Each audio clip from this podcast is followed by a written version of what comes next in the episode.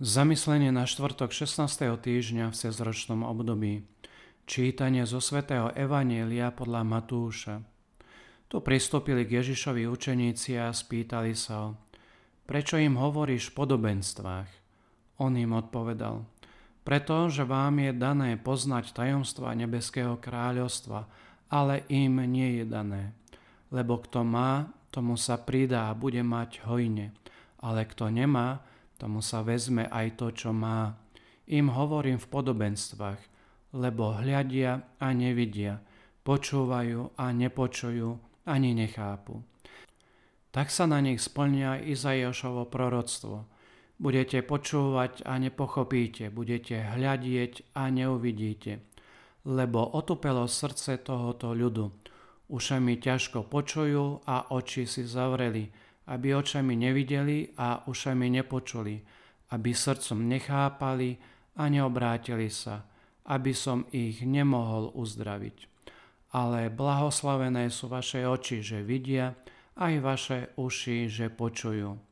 Veru, hovorím vám, mnohí proroci a spravodliví túžili vidieť, čo vidíte vy, ale nevideli, a počuť, čo vy počujete, ale nepočuli.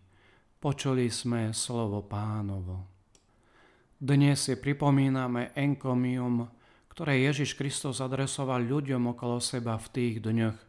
Blahoslavené sú vaše oči, lebo vidia, a vaše uši, lebo počujú. A my sa pýtame, môžu byť Ježišove slova určené aj nám, alebo len tým, ktorí ho priamo videli a počuli. Vyzerá to tak, že blahoslavení by mali byť len tí, ktorí mali to šťastie zdieľať s Ježišom svoj život a fyzicky i rozumovo zostať po jeho boku. Zatiaľ čo my by sme mali patriť skôr do skupiny poctivých ľudí a prorokov, bez toho, aby sme boli ani poctivými, ani prorokmi, ktorých sme chceli vidieť a počuť. Nemali by sme však zabúdať, že Pán hovorí o spravodlivých ľuďoch a prorokoch pred svojim príchodom, pred svojim zjavením.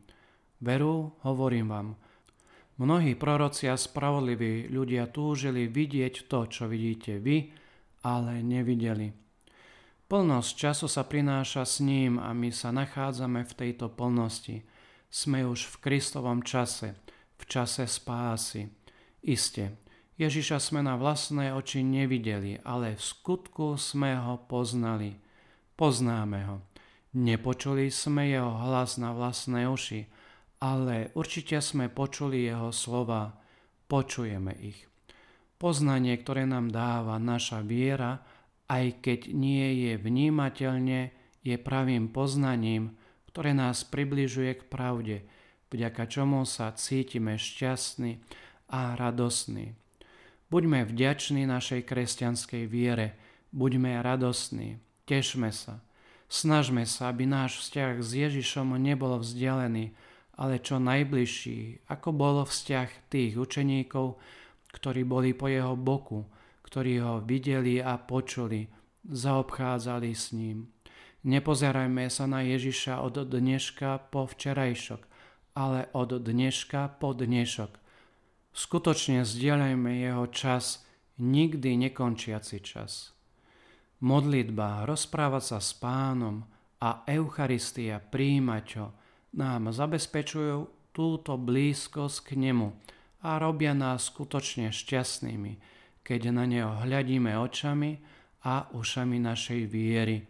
Svätý Augustín povedal: Prijmite teda Boží obraz, ktorý ste stratili pre svoje zlé skutky. Myšlienky k dnešnému evanjeliu. Svätý Ján na Zlatoústy povedal: Kto má, tomu bude dané. Toľko, ako keby ste povedali: Kto má túžbu a horlivosť, tomu sa dá všetko, čo je od Boha. Ale kto ich nemá a neprispieva tou časťou, ktorá mu patrí, tomu sa nedá ani to, čo je od Boha.